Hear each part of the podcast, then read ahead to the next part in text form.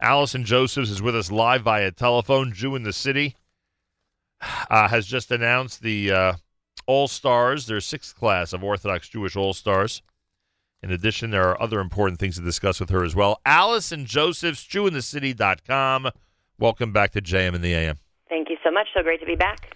Appreciate that. Uh, I don't know if we have time to go through the entire list, but what could you tell us about the uh, about the sixth class of Orthodox Jewish All-Stars?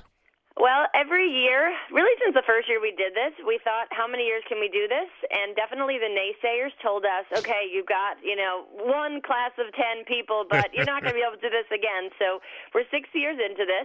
Um, we have not one, but actually two Olympic athletes, um, which is pretty incredible. There's A J. Edelman, who I think a lot of people heard about. We publicized him this past winter in Pyeongchang, um, the first Orthodox Jewish male to make it to the Olympics since the history of ever. Right. Um, and we actually thought he was the first Orthodox Jew to get there.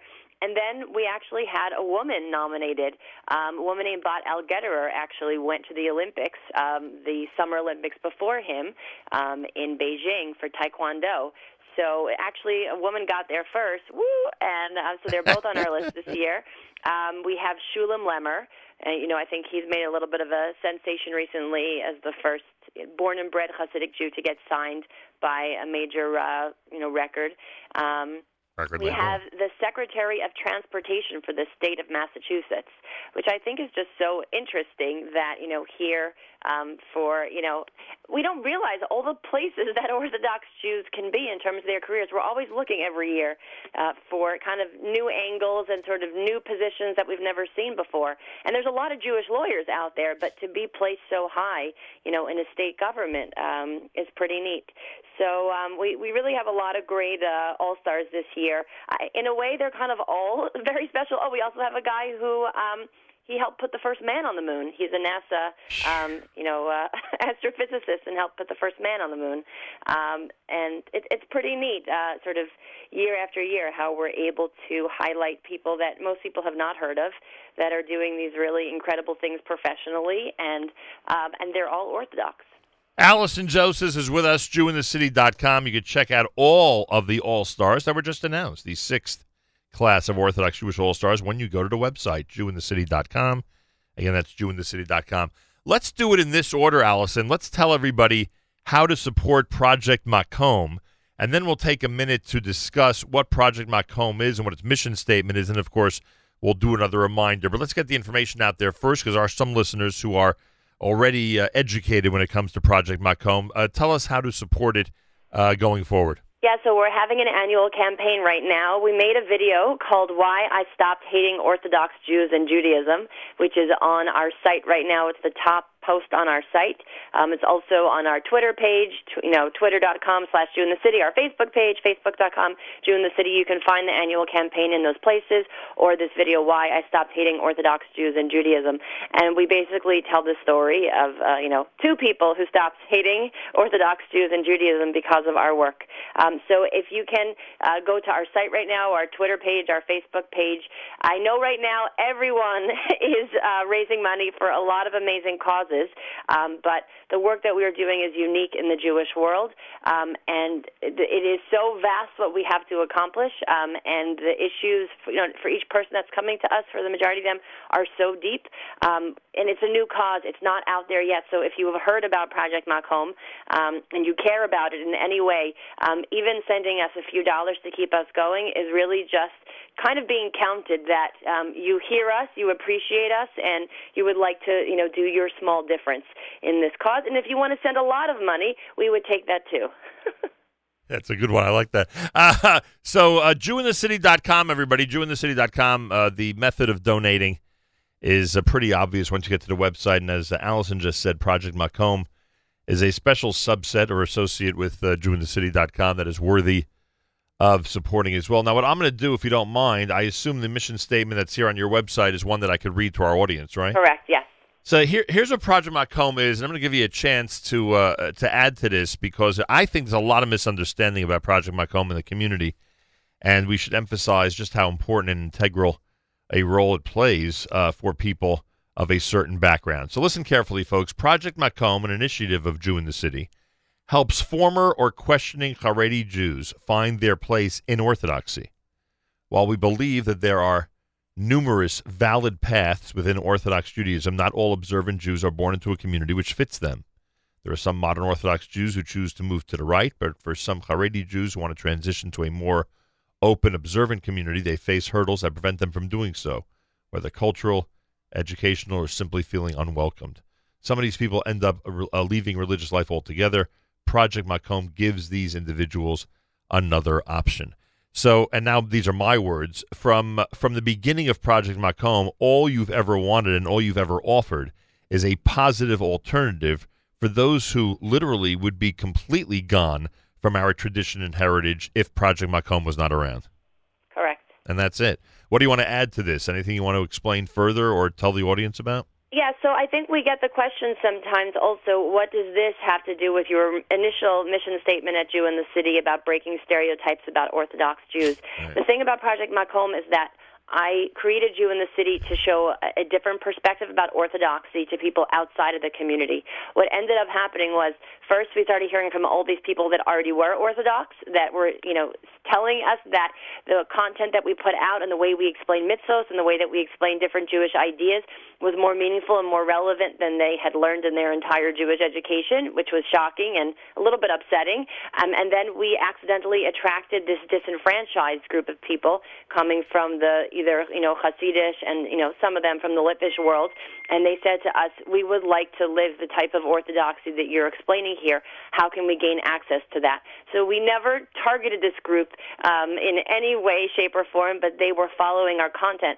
And we had to figure out, what are we doing? How are we breaking down stereotypes if they are Orthodox Jews?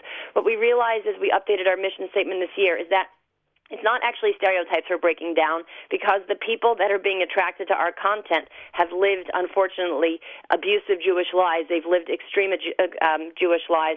Now, let me just make a clear point here. This is not to say that Haredi or Hasidic is abusive or extreme. Right. It's to say the ones that we are attracting have lived abusive or extreme lives. But those are the ones that make the headlines, and so that's how the whole thing fits together. It's the people that are living in not ideal Jewish conditions and have Judaism, have abuse being masqueraded as Judaism, are the ones that the media picks up as, you know, Orthodox Jews, and the ones that these people see this is Orthodox Judaism and want to leave. So what we changed our mission statement to say is that we are reversing negative associations about religious Jews.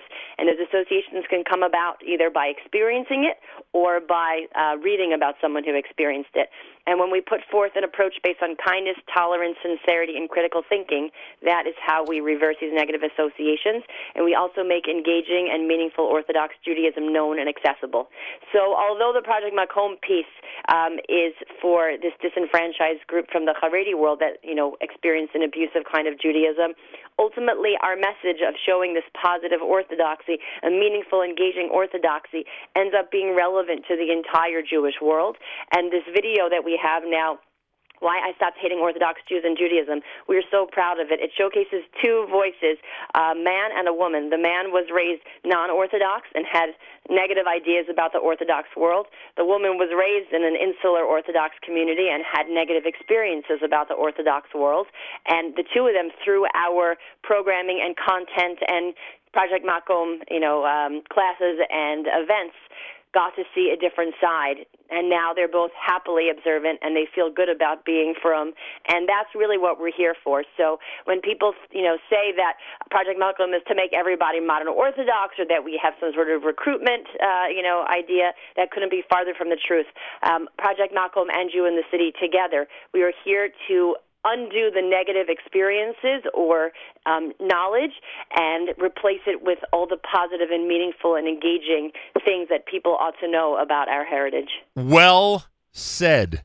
Thank a- you. And and those, bottom line, those across the board, from the uh, most liberal, whatever word that whatever that means in this context, uh, to the most uh, observant in our community, if the desire is to keep those people within the fold of the community, Uh, you can attest to the fact, and you have plenty of uh, of evidence, you can attest to the fact that without Project Makom, uh, we'd be losing, unfortunately, large numbers of people.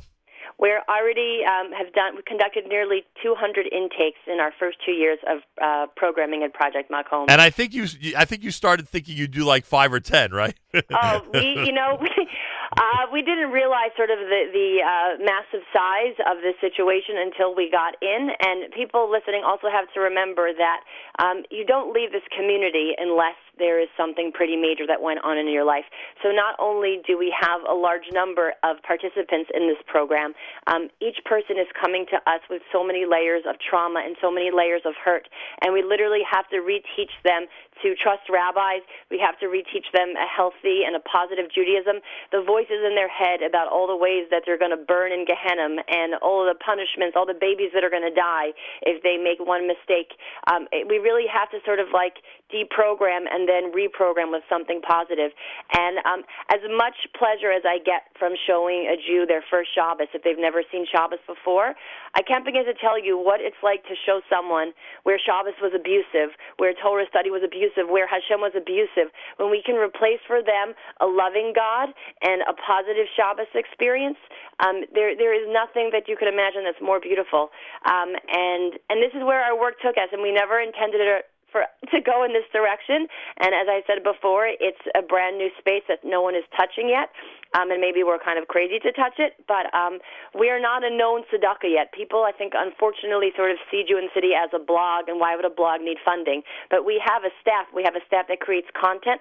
Our content is reaching hundreds of thousands of people every year. I speak all over the world, and people come up to me and tell me one by one after my talks how they're observant today because they saw a video and it changed their mind.